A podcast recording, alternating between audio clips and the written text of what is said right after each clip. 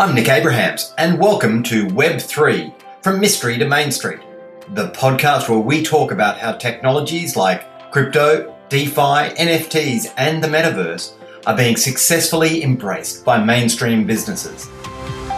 Hello, and today we're going to focus on a topic which has been very much at the forefront of media attention in recent times, and that is around stablecoins.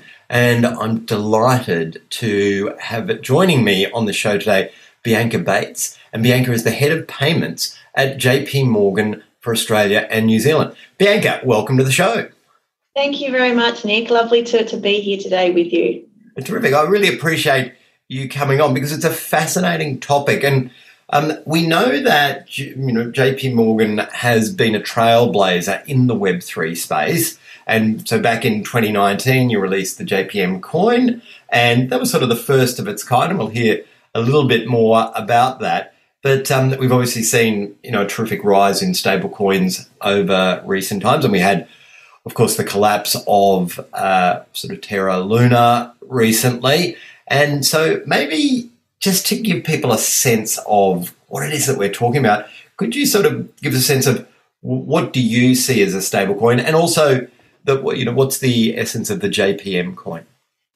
Yeah, no, thanks, Nick. And I think it's it's great to kind of start off um, with this because I think um, you know, given that these um, are quite new concepts, a lot of people use a lot of terminology interchangeably. Yeah. So, um, great that we can kind of benchmark and level set um, what we're actually talking about. So, um, so to me, um, a stable coin, um, it is a type of um, cryptocurrency, um, but the nature of the stable coin is that it's pegged to a to an actual physical asset. So, you know, whether that asset, you know, for instance, in the case of ANZ's recently launched stable coin, the Aussie dollar, so a fiat currency of sorts or whether it's backed by some other type of, of commodity or measure of value. Um, so, for instance, Tether, you know, that stablecoin is supposed to be backed by cash and, and other types um, of assets like commercial paper. Um, so stablecoin really differs from cryptocurrency, the cryptocurrency we're talking about, such as Bitcoin, um, in that you know it has a pegged and measured value underlying it. You know the the cryptocurrency um, actually its value is determined by what people, you know, the supply and demand for actually um, the Bitcoin itself. Um, and I think the the essence of why stable coins have come about is because people do want to um, to trade in you know the digital asset space. It's becoming a lot more prevalent, a lot more common, um, and they wanted some type um, of a way to transact, you know, so to make the payments, which is essential to a digital asset, um, but have a little bit um, more confidence in terms of the value of what they're getting. So, um, so the stable coin um, has, has kind of come up um, that can be used in the context of, you know, trading in the digital asset world. Great. So so I guess it's a in a sense it's it's really rather than sort of paying for something with Bitcoin and and obviously there's a lot of volatility in Bitcoin. If you're uncomfortable with with that, um, you would you know you would request payment in a stablecoin or do a payment by way of stablecoin because the basically you know depending on which sort of stablecoin, but we assume that the stablecoin is pegged to that um, that physical asset, be it the US dollar, Aussie dollar, etc. But the idea is to give uh, confidence to people that, in effect, what they're using is, I guess, the technical infrastructure of crypto to facilitate a payment, but without that sort of volatility that you get in crypto, and more just you know, the volatility or lack of volatility that exists, say, in a fiat currency. Is that is that the the the sort of proposition to customers? Yeah, exactly. I think that's exactly um, what the the stable coin is designed um, to do, um, and why it came came has come about as well. Yeah. And so, so you guys started with JPM, coin, and it, it is called JPM Coin, is it? I'm, I'm correct. Correct. Yeah, yeah, yeah, yeah, yeah. Great. Um, so you, I mean, you launched that. I think it's a few years ago. Well, in crypto terms, you know, 2019 is is sort of at least two crypto winters ago. So, um, so it was a little, little, you know, very early mover. Um, can you give us a bit of a sense of sort of are there are there specific use cases? You know, which sort of customers uh, are asking for it? I, I assume it has application in terms of cross border money transfer, but so what sort of organisations are um, are reaching out to use JPM Coin? Yeah, yeah, sure. And maybe I, I, might start by just giving you a little bit of an introduction on JP Morgan Coin. Perfect. Um, that would be great. So it's it's um, the name is a little bit of a misnomer. So um, we don't um, see that the JP Morgan Coin um, is a stable coin or a, a cryptocurrency itself. Um, so the way we describe it, the, the JP Morgan coin, it's a deposit keeping system on a blockchain. So it uses the underlying blockchain technology um, but essentially it's a ledger um, deposit that reflects it. So it's a tokenized deposit. Um, at the moment, um, we've got it in US dollars, um, although we are looking to expand, you know, that um, in, in the future. Um, so really um, needed to make it very clear um, that we view it as a, a tokenized deposit and not kind of a, a, uh, a stable coin as, as such. So I think, you know, maybe somewhat kind of controversially, um, I think you know, we don't believe that we need kind of new forms of, of money, um, but we're really interested in using the technology um, that's underpinning you know, Web three um, and, and um, etc. to um, try and make the system a lot more efficient. and try and solve some of the existing kind of pain points that actually operate in the system today.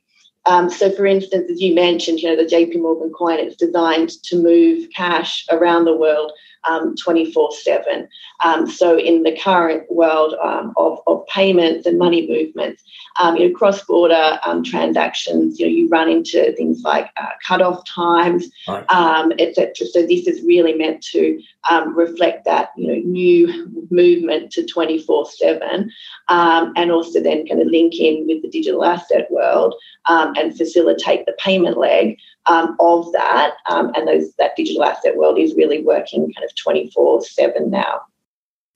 It's, it, you raise a fantastic point, which is, I think, well, well, many of us have had that problem, which is, oh no, the bank's cut off. You know, if you're waiting for a big sort of uh, payment to come in a transaction, and it's like, oh no, the bank's, uh, you know, we need to get it done by, you know, 12.30 or 1 p.m uh, where the money's coming from because you know they need that time before the banks close.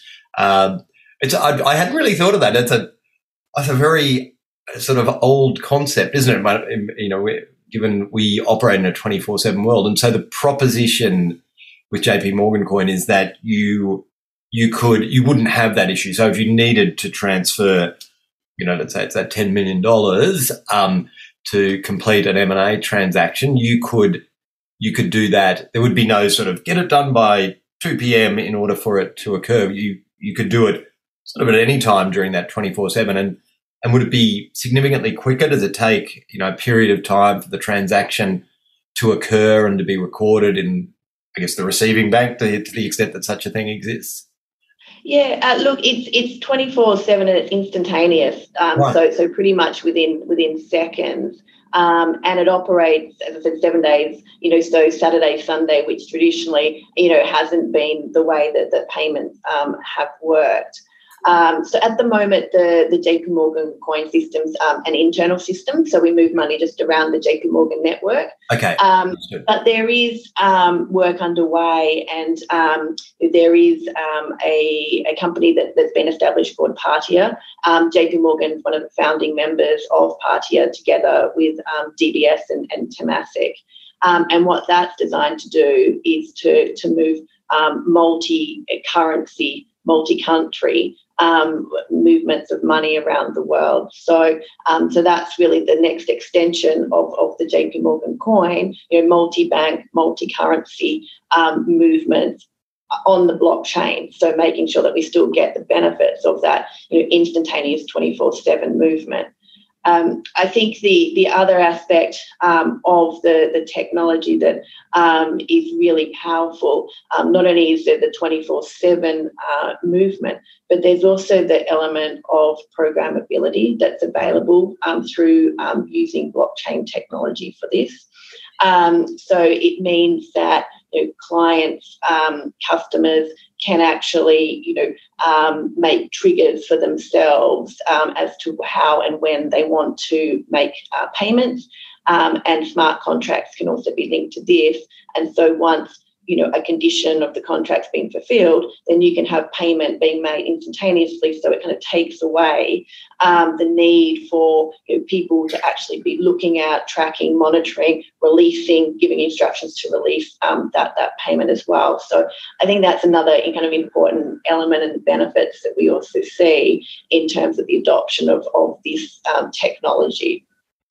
Yeah, it's it's a fantastic uh, way to to I guess innovate on on what is you know and and critically so that that there are a lot of checks and balances and so forth and um, payment directions and it feels yeah. like we've been working with that similarish system for a while. There's been obviously advances in it, but yeah, to be able to pre-program that and then I guess you know the the smart contract, depending on how smart it is, is uh, allowing reporting, and then I imagine you know allowing you know regulators and so forth um, to get more comfortable with that. So that's fantastic. Yeah. And so so the future of the JP Morgan coin is that you know at, at some stage it it will be available to to clients and and together with uh, those other uh, banks that you or the other organisations that you mentioned in that consortium. And so so there would be the ability to send money around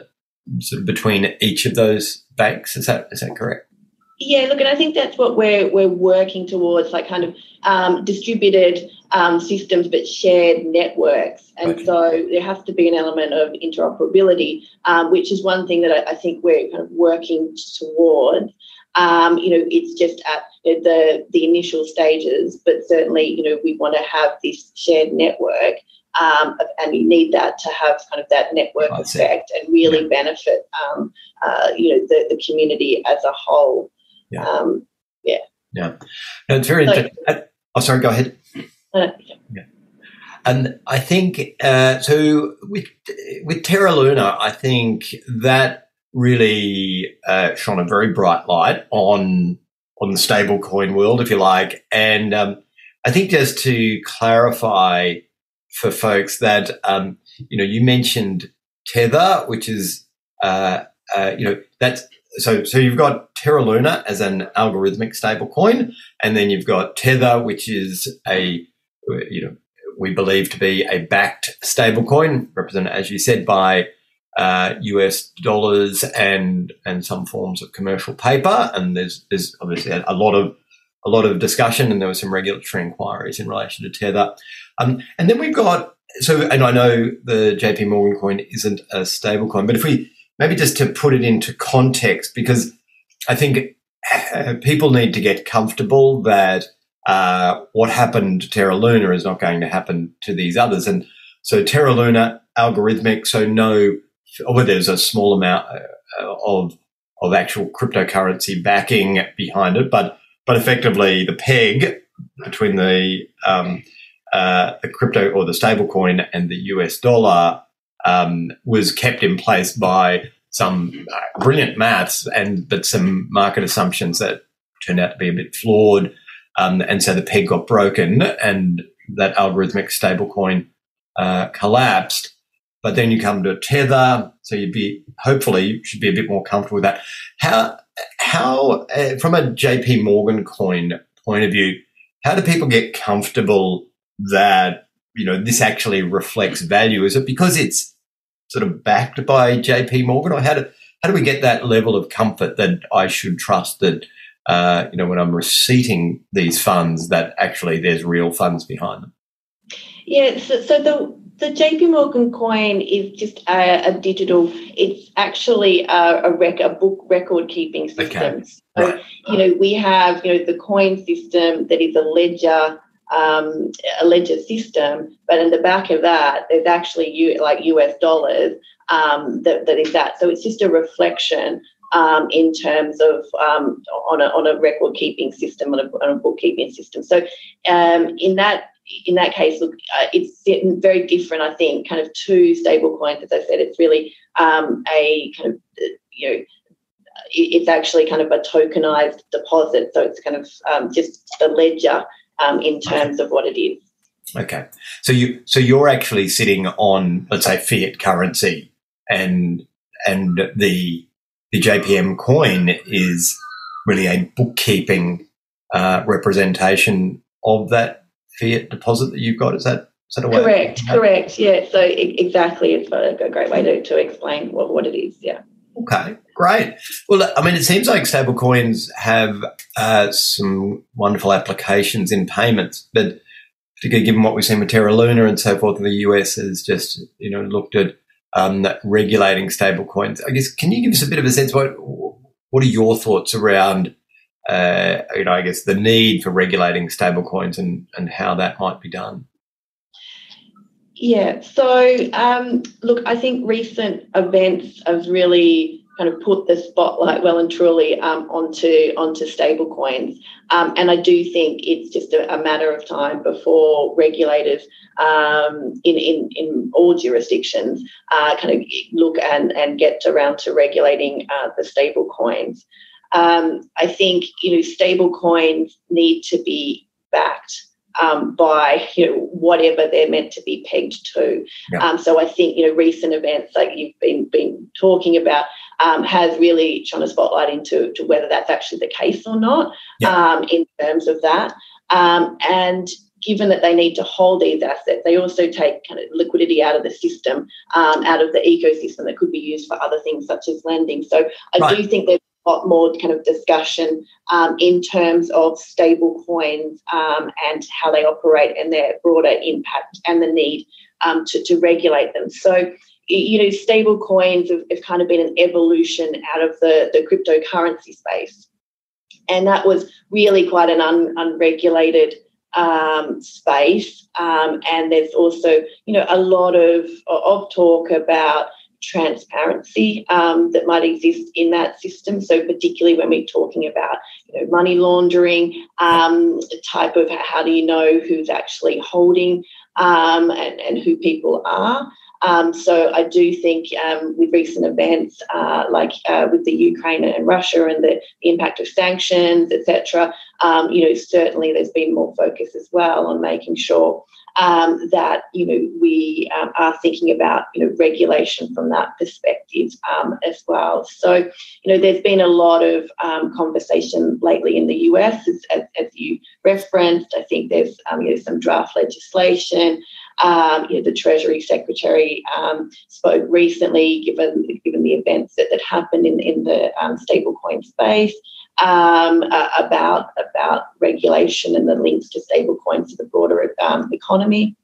Um, and from an Australian um, perspective, you know, I know that there's some discussion about, you know, whether stablecoins um, should be um, linked more to the existing you know, store of value regulation that, that we have uh, in uh, in Australia. Um, but, but I do think it will take a little while for um, regulation to catch up with the speed of innovation that's happened in that space. So, um, you know, I think in Australia they're talking about consultations uh, this year into 2023 um, and probably, um, you know, looking to, to formulate something in the next couple of years. But I do think, you know, it's uh, caught the attention of regulators. Um, but given the speed of which things are developing in this space, you know, uh, regulators also have to, um, you know, really, um, you know, get up to speed um, with you know how things are working and, and the actual um, impacts um, that it might have.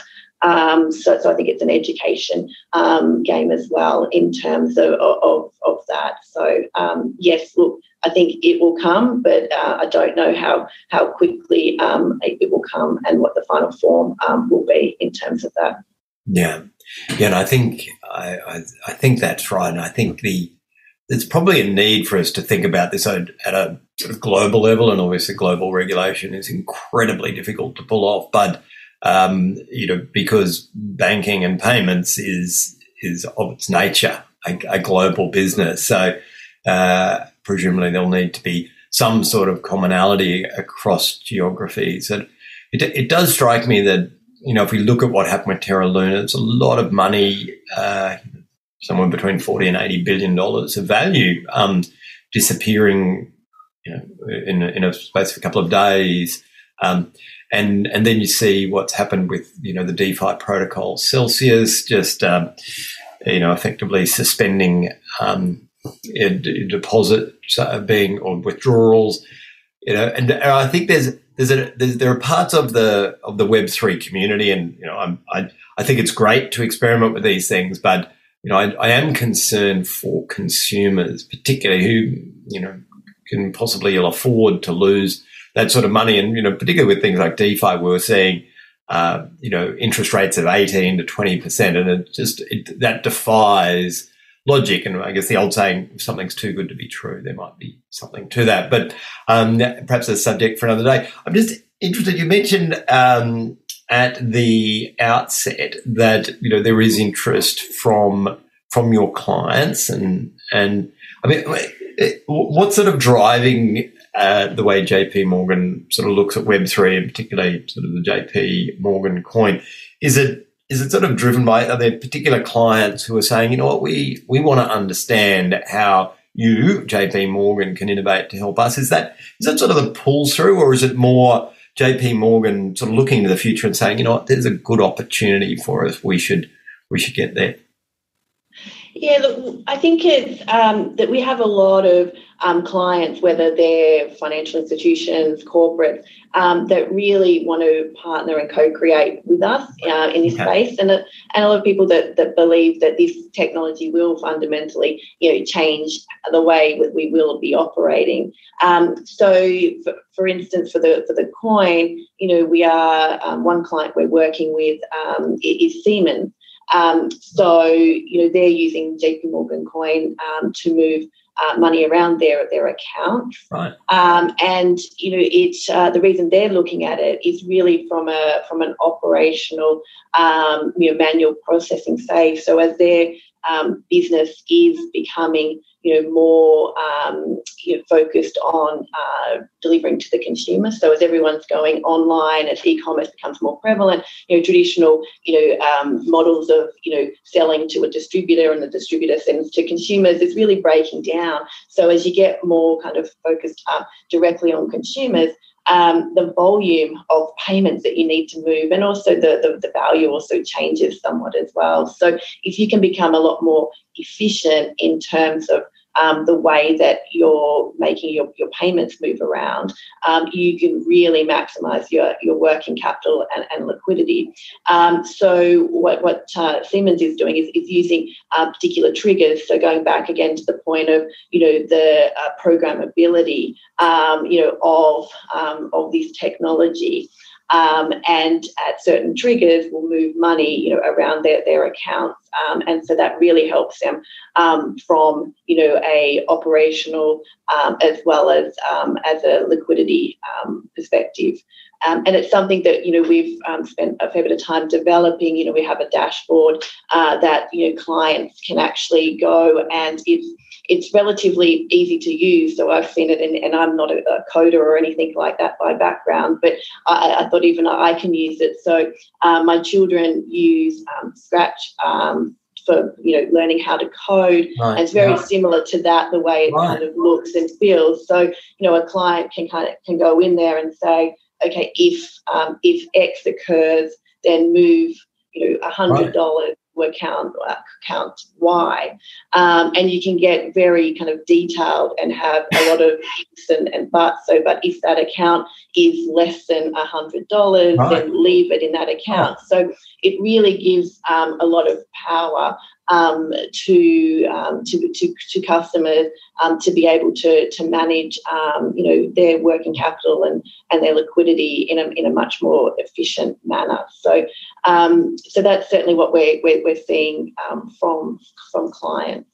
Oh, I, I think I think you, you know it's like a CFO's dream come true, isn't it? That that ability to to set in place those sorts of orders and and just have you know the uh, uh, the, the the machinery do that. And so just, just to be just to clarify, so right at the moment, uh, JP Morgan Coin would work for a large organization. You mentioned Siemens, but only with respect to their ability to move um, funds within that particular organization. So you're not you're not actually paying third parties, but you are know, sweeping accounts and and um, and moving funds between operating entities. I imagine cross border. Is that Correct. That, that that's exactly what, um, how it works. Yeah, um, and I think as I touched on before, it's it's just within JP Morgan network at the moment. Yeah. It is something that we are looking at trying to, to build a broader network, so you can do uh, multi bank um, as well. Um,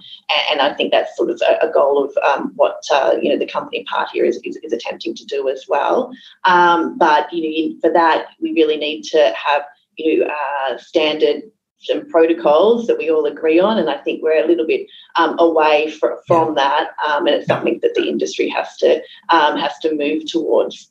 Yeah, no, there's a there's obviously significant complexity in working on those sorts of arrangements across so many different stakeholders. Uh, I guess just one final uh, piece of uh, or, of advice, I guess, that you might have to you know CFOs and and others who engage with uh, with the banking solutions for their organisations. What advice do you have about you know, what what should they be doing right now? At what level does it make sense to start thinking about? Hang on, maybe I can do this a bit smarter. Maybe I can use JP Morgan Coin, um, etc. Look, I, I think um, it's it's the right time at the moment to start to start thinking about this. So the technology has been has been proven. Um, I think everyone thinks that we're going to move more towards you know that that DeFi technology. So um, the sooner you know, the organisation can kind of have a look at what benefits that technology can give to them um, from you know their operations through to their their, their liquidity management and working right. capital.